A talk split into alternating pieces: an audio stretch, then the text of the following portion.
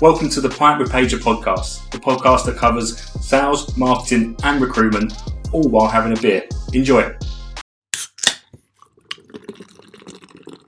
I am delighted to be joined by Matt Comber, somebody that I've known for many, many years, uh, somebody that I would go to for advice. I'm delighted to bring him to your ears and to your eyes today. Matt, would you mind giving a quick introduction to the people at home? Yeah, absolutely. So, as as Darren has already said, Matt Comber, I'm the CEO of SourceFlow. Uh, we are a recruitment website, uh, recruitment marketing uh, technology specialists. Um, so obviously that's everything from building websites, going through the kind of creative process, these kind of custom builds, to then building the marketing technology or at least part of the marketing technology that kind of sits behind that part of the world. You know, anything from attracting uh, talent through to converting it, and then um, everything through to you know tracking return on investment. I think it's fair to say that you live and breathe recruitment websites throughout your career, right? Yeah, that's a very first statement. Yeah, it's kind of I am inch wide, mile deep on that one thing, Darren. That is for sure. Yeah. there you go. A bit like me with uh, job posting, we could say. So yeah. when it when it comes to websites, one of the biggest things that I've noticed in the recruitment space is that it varies from a one page, you know, sales brochure through to you know your multi pages websites, candidate funnels, all the good things if you were just starting out, let's say you just started an agency, what do you think you need your website to be? I think if you're just starting out, it's so this is this is how I look at it. Um, and as I'm answering this, by the way, I'm going to crack open, if that's okay, my first alcohol-free beer of the day, which is a Moretti Zero. Yeah. Um, so I gave a drinking about three years ago, so it's kind of always dry January for me. But um, yeah, so what I would say is if you are uh, a startup agency, and some some advice that uh, a CFO gave to me years ago is that when you get a website, you always want it to be bigger or make you look bigger than you actually are at that moment in time, right? So mm. if you are if you're a one person agency, you probably want to look like a ten person agency, right? Or you want it to, to look like a, a 15 to 20 person agency. Um, if you're a 15, 20 person agency, you're going to want to look like a 100 person agency and, and kind of so on and so forth. Um, so I think the first thing you want it to do is it's got to be fit for purpose in that it can do all the stuff. It makes you look bigger rather than, than you are right now, and it tells everybody all the stuff that you're really good at. So that's the first thing that I would say. It doesn't necessarily need to do everything. You might not have a lot of jobs, right? So there's a consideration that you know you're not going to want something that has necessarily uh, you not might not always need job capability on it in the first one uh, on your kind of first website. I think that is beneficial if you're looking to stand out. Um, but I don't know if it's a necessity. You want something that really kind of shows you off your personality and kind of the scale of the business and the type of clients that you might work with, because you're probably going to use it for your BD activities probably as much, if not more, than you would for kind of candidate activities. So yeah, it's got to really just show you off as a, you know, the credentials behind it, right? If somebody actually goes and Googles you, they might look at it and think, yeah, these guys look like a credible business. So yeah, I think that's probably for a starter what I'd probably advise. Got it. And how does that change over time? Let's fast forward that journey they're on. They're two years in, and I, would hope by that point they've invested in marketing. You know, they've, they've got a, yeah. maybe a marketer. What do you need from your website at that point in your journey? Let's say you've you know you've scouted sort of five, ten recruiters in the business, and you want to go to that next level. How can your website help you with that? I think when you start to get to that scale, you know, there's the canvassing that you're doing is effectively a lot different, right? Um, so you're in the, the realms of actually having jobs, probably a volume of them. You know, you're probably going to have any recruiter working, I don't know, maybe five to 10 jobs at any one time, maybe more than that, right? So you're probably going to have a, a kind of mass of around maybe 50, 60 jobs that you might have um, for your agency at that point. So actually having them on a website is now starting to build that bit more of a critical mass of the website. So that's when I'd say things like your job search is going to come in more important also, I think when agencies kind of get to that size, their brand has kind of got bigger and bigger and bigger uh, as they've been going. So the brand is becoming more and more important to them as a business. And so, you know, what, what we've seen in kind of the companies that we start to work with, they tend to be kind of like 10 plus agent, 10 plus heads. But obviously throughout my career, I've worked with startups right through to and large scale enterprise. But there's businesses that have just kind of broke out that like one to 10 head mold it tends to be that they're now starting to establish their brand in whatever kind of niche sector usually that they're actually working in. Uh, and so for those companies in particular, um, how, how, they look, how their brand is represented, the kind of thought process that's gone on for their website, like that step up and that usability and experience starts to become much more of an issue than it was, you know, when there was like one person in a bedroom. Um, they are the companies that want to look like the hundred person head companies digitally, um, so that the types of clients that they can work with can then maintain their growth from. Um, it does seem to be like this, um, like almost like a magic number, but once you clear like 25 recruiters, I feel like that's the acceleration point. Like if you can get to 25, then you can accelerate to 100. Like, you know, and you can go on from there. That tends to be kind of where, where we see it and where I've seen it. So yeah, those companies that are in that like 10 plus space, they really want to look like 25, 50, 100 plus head agencies. And that's where we, we see brand, job search, really that kind of investment in content marketing, more digital marketing aspects um, come in. So that's why I think the platform, like having a kind of specialist platform at that point with kind of really bespoke branding and stuff like that. The mix of those two together is quite a powerful thing at that level. Yeah, and this is probably a, a loaded question, right? Just because I know the company you, you should definitely buy it from SourceFlow. oh, sorry. What's your, exactly right? I'm expecting that to be the answer, but what would your be advice to be to people that need to go through that vendor process, right? Because there are so many choices out there, and yeah. there'd be a lot of people that I speak to that would say, "Oh no, I really dislike my website vendor," right? And then I'll speak to the same person. They go, oh, "No, I love them." Right. So, what is your what's your advice to those people where if they're looking to get a new website, how do they start? So, I think it's different. First, thing, first thing I'd say, it's different than CRM. Mm. Right. So it's a different process than CRM. And sometimes I see people try and apply like the same CRM logic to website logic. And I don't think those two things are the same thing. Um, and what I mean by that is the CRM world much of a muchness, they do quite a similar thing. Um, you know, there's a lot of shared commonality, and, and there's a lot of commonality in that industry and shared kind of features. I think the website space is different in that if you, you know, from if I kind of put my business hat on for a second, what we provide is a lot of services, and what CRMs provide is a lot of product, and they're different things really with that. Um, now we have and we are a product company that does services. I would say SourceFlow is, is in that category. But I'd say that the first thing you got to think of is if you've just come out of like a CRM process or you've been through a CRM process, you're going to have to approach this slightly different. Um, and some of the things that you, you need to look for, first of all, you probably need to start doing that needs analysis kind of early on uh, in the process to say exactly what we need this thing to do and not necessarily go into it blind because you know, I've done this for a long time, and there's some really good salespeople out there in this in our space. Like we are hampered, unfortunately, by some really really good salespeople at times, and uh, and fair play uh, at, at that level. But you know, there's some people that really can kind of push that like dream promise in in this space, and it's and a lot of people buy into that without actually realizing what they actually need and doing that needs analysis straight away. So I think you've got to kind of start off there with what do we actually need this thing to do? Like, where are we today? What do we want to look like? And then that needs analysis will follow on things like goals and objective setting, like benchmark where we are today, where do we want to be in the future? Okay, right. So we need to work with vendors who are able to take us to that next level, right? If we don't care about the next level, that's going to change the type of vendor that we, we might want to work with. If we do want to get to that next level, that's also going to impact the vendor that we work with. So I think just the real kind of um, I's and T's stuff at the start uh, of the project and the kind of process is, is vital. Really, I think I think that's a kind of like a, a big step. Um, I, I don't. There's not like a. I know in CRM world there's like uh, people out there that will will um, draw up a process for you and take you through a tender and an RFP and stuff like that. Like, don't bother. Like, ditch the RFP process. You can do it yourself and just draw up your needs analysis, your goals, your benchmarking, where you are today. Start to think about who your team is going to work on this website internally think about your content and all those kind of assets and all those things that you need to create. And then when you go to market and you kind of shortlist down, um, we, we were part of a, of a, a pitch recently, and there was things there was 18 companies in the pitch process. And wow. I think it's just too much. I, I, yeah. I, genuinely think like, and to be honest, like there's a lot of vendors that would have backed out. If I'd known there was 18, probably at the start, maybe I would have backed out of that process because, you know, who are you going to, uh, it does it become a price war at that point? You know, there's, there's you've probably seen this yourself, right? People will kind of shortlist a lot of vendors and then they'll go, I'll just go with the cheapest one. It's like, yeah, it's shortlist a lot of vendors like, you could have done. Right?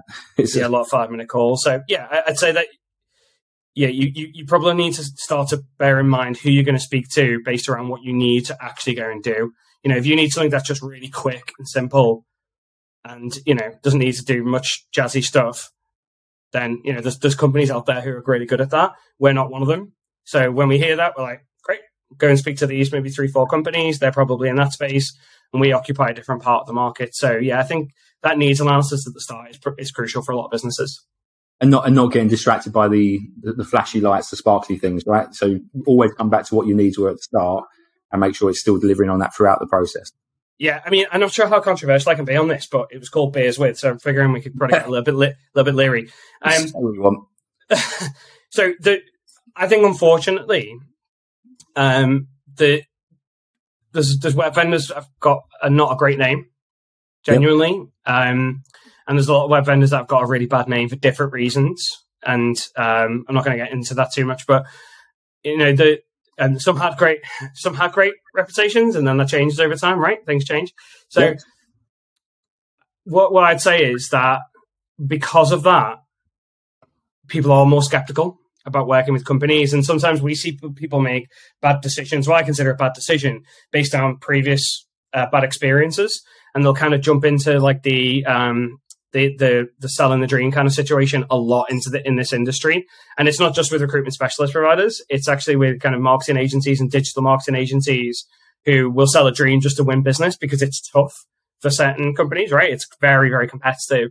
And so yeah. there's a lot of that. So sometimes like now in particular a lot of the companies that well a bunch definitely a percentage a material percentage of the companies we work with um, have had problems for two to three other uh, vendors previously and we're coming to them. And so some of the work we have to do is a bit of an expectation reset at that point. Like we're not that vendor. You know, we are not that company. We are a very different proposition maybe than what you've seen with a lot of different experience and things like that. So yeah, definitely don't just go for the, oh yeah, we can do that. Maybe like, how are you going to do that? Where have you done that before? And agree the scope, sign it off, etc. Yeah, like where have you done that before? How would you do that? Like, what can you show me what what that actually looks like? Those kind of questions I think that you need to be asking. Yeah. So do do a lot more due diligence than just yeah they sound like a great guy and they've told me they can do it, so let's let's sign up. yeah, exactly. Yeah, here's a three year contract, and you're like, oh, and then like two weeks in, it's like, oh, can't do any of that now. Right, great. yeah. and then you're kind of stuck in that. Yeah. I get that. One of the most common common I don't want to say mistakes, but misconceptions, I think, is the time it will take to produce a new website. A lot of people I speak to say, "Oh, we're getting a new website; it'll be done within a month," and I think yeah. It won't. it just won't. What's yeah. your experience in that in that regard? How long a website normally takes to deliver? What they should set their expectations at? Yeah, I think it's kind of like um, you know, there's movable parts, right? It's like people, what is it? It's a time, money, and quality are like the three things that, and you can't if you remove one, it, it, the others are impacted, right? So you can have something cheaper, but it's going to affect the quality and, and so on and so forth, right? In, in that kind of triad. I, I, think you can have it quicker. And you know, I know now there are people out there that kind of sell, um, you know, sell websites on like you can have it in like three weeks, but you've got to ask yourself what you're getting for something to be delivered in three weeks, right? You know, like just a creative process takes time to go through, right? And so the way I look at it with customers is we have about a a, range of about an eight to 16 week window that we say it takes for a customer. So it's a really wide window that, right? You know, it's like, it's quite a lot of room in that. And the reason why we set it quite wide is firstly, like I just said, the creative process can and sometimes definitely should take longer than you might think, right? So if you if you want it to look really good, you should spend more time with one of our designers sitting down and crafting it. We don't use templates. There's no like template builder that 20 other companies are going to have a variation of. You know, you're getting it with our designer and it's going to be like that, right? That takes time, you know, to build something like that and to design something like that.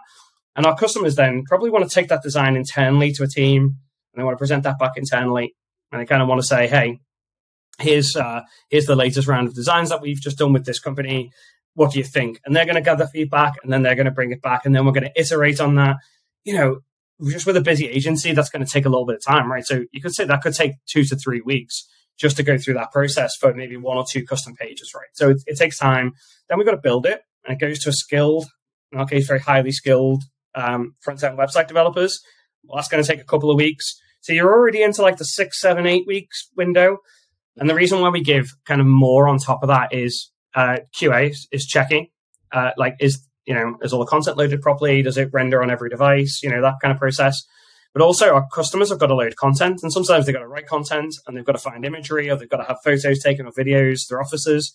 That's going to add it onto the project as well. So we tend to say to people, look, just expect this to take, you know, three to four months. And if it happens quicker, great.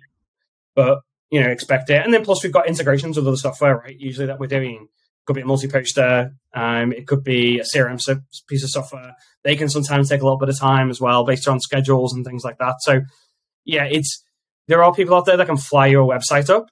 But you've got to think like, what am I getting for that? Like, is it going to be my product, or am I getting a rehashed product that hundred other companies could have the same kind of thing and, and like look and feel product in in the next year? So, yeah, I guess you do get what you pay for. If you pay less money, you will get a product quicker the quality won't be there, right? It's just it just isn't there, and yep. so we don't operate in that part of the market. People do. That's fine.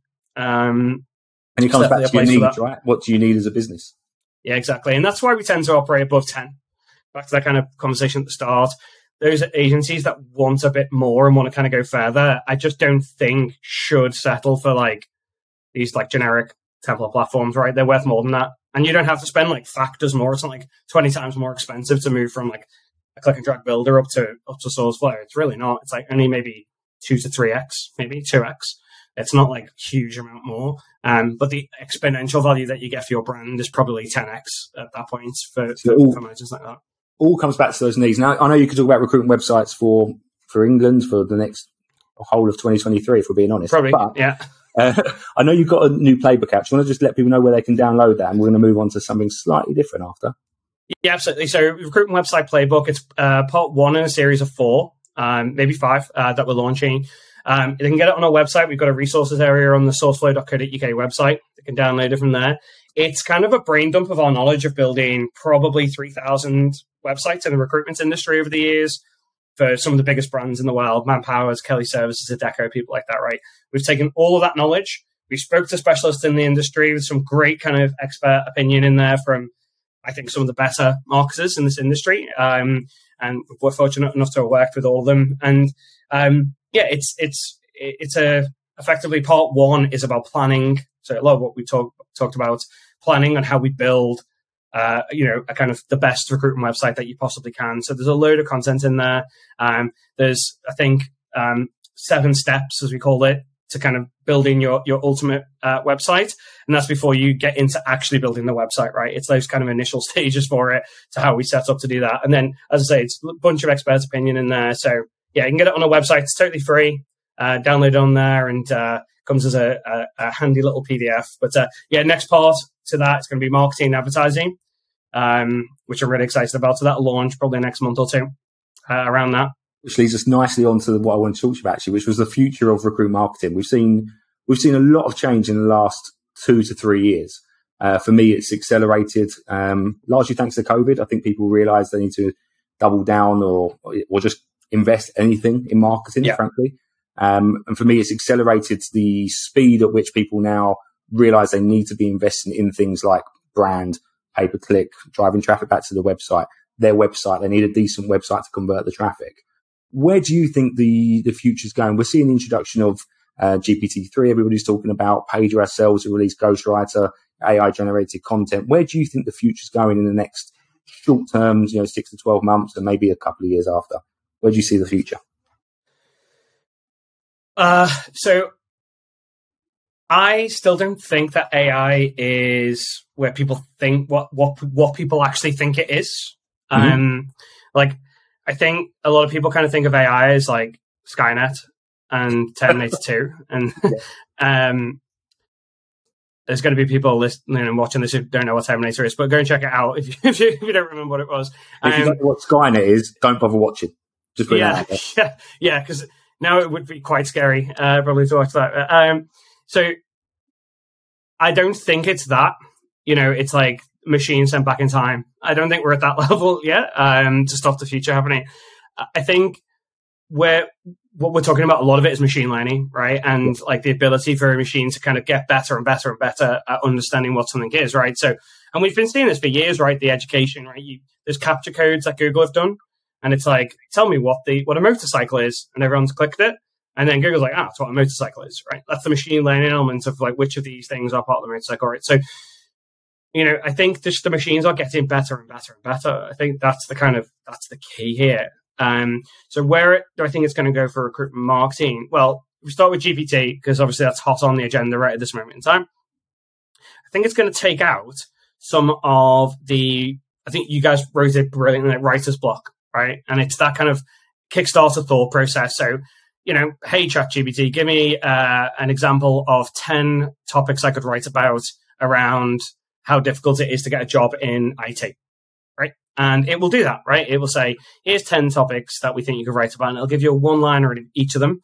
And then you can either bang those back into ChatGPT and get it to ghostwrite a little bit, or you can get it, or you could write your own content off the back of it. So, but but that's not replacing the person who understands it. I did see somebody say, I think the chat tools will be owned by the people who know how to feed the information into it best. Yep. And you know which sets put in. I still think that's going to be the case for about the next couple of years. We're already seeing new jobs arise around prompt engineers. You know, not not developers, prompt engineers, prompt engineers, people that are actually skilled at writing prompts for AI. Yeah, so that's an amazing job to have, right? Um, um, I, I, I, get it. I, I, get it. Um, and I think you know that will grow. Um, I don't think that takes away from what a good marketing strategy is and being able to build a marketing strategy and fit this content into, you know, into something else. If we both put the same thing into ChatGPT, probably going to get the same result, right? If we both type exactly the same keywords, or we're all going to start to get it. So if everyone dilutes the market with the same type of chat GPT, uh, like the GPT-3 content, is it going to get to a point where we're saturated? Are search engines going to start to penalize people for that type of stuff, right? Are users going to be able to spot that type of stuff? I kind of can, and I've only been using it since like, well, December, whenever. Um, and I can already kind of start to see, you know, that type of content. So I don't think it's like this golden ticket to marketing stardom that it is. I think it will help people increase the volume that they do quite uh, dramatically. Um, but, and I think it will help uh, users self serve a lot better. Completely, completely agree. So we we've obviously launched Ghostwriter, which lets people produce their own um, LinkedIn posts from prompts. Now, the key yeah. thing for us is we coupled that with the launch of something called Human Factor. So marketers can say how many changes somebody needs to make before they can post it. Yeah. It's really important for me that actually you realize that AI is there to get you 90% of the way. You still need to have a tone of voice. You still need to put your yeah. own opinion on it, your own call to action. Because without the call to action, how does it lead into your strategy? You know, you need to, you need to see it as a way to give you something back that the one thing we can't create more of, right? Which is time. It gives yeah. you time. So for, for years, we've heard AI is going to replace recruiters. It's not, right? It might replace no. the really shit ones, just putting that out there. But the yeah. ones that are good, it gives you back time so you can do more of what you should be doing, which is having conversations with clients and candidates. Yeah. That, that's the big thing for me. It's all about saving you time and giving you back time. Yeah. I think, you know, ultimately what we're trying to do here is, um, is build a really nice experience for people to find the right job you know, ultimately, if you, if you, kind of break it down, recruiters are just trying to find the right people to put them in the right place. And mm. ChatGPT is not going to fix that problem. Right? You, are not going to say, hey, find me a, a, .NET developer tomorrow. Oh, yeah, I know just the one. Like, it's not going to do that. Um, it, it, we're not there. And we're, I don't know if we'll ever be there, right? Never say never, right? But um, maybe we'll be. But it, we're not there, and we won't be for the next 10 years in that space, right? Um, yeah.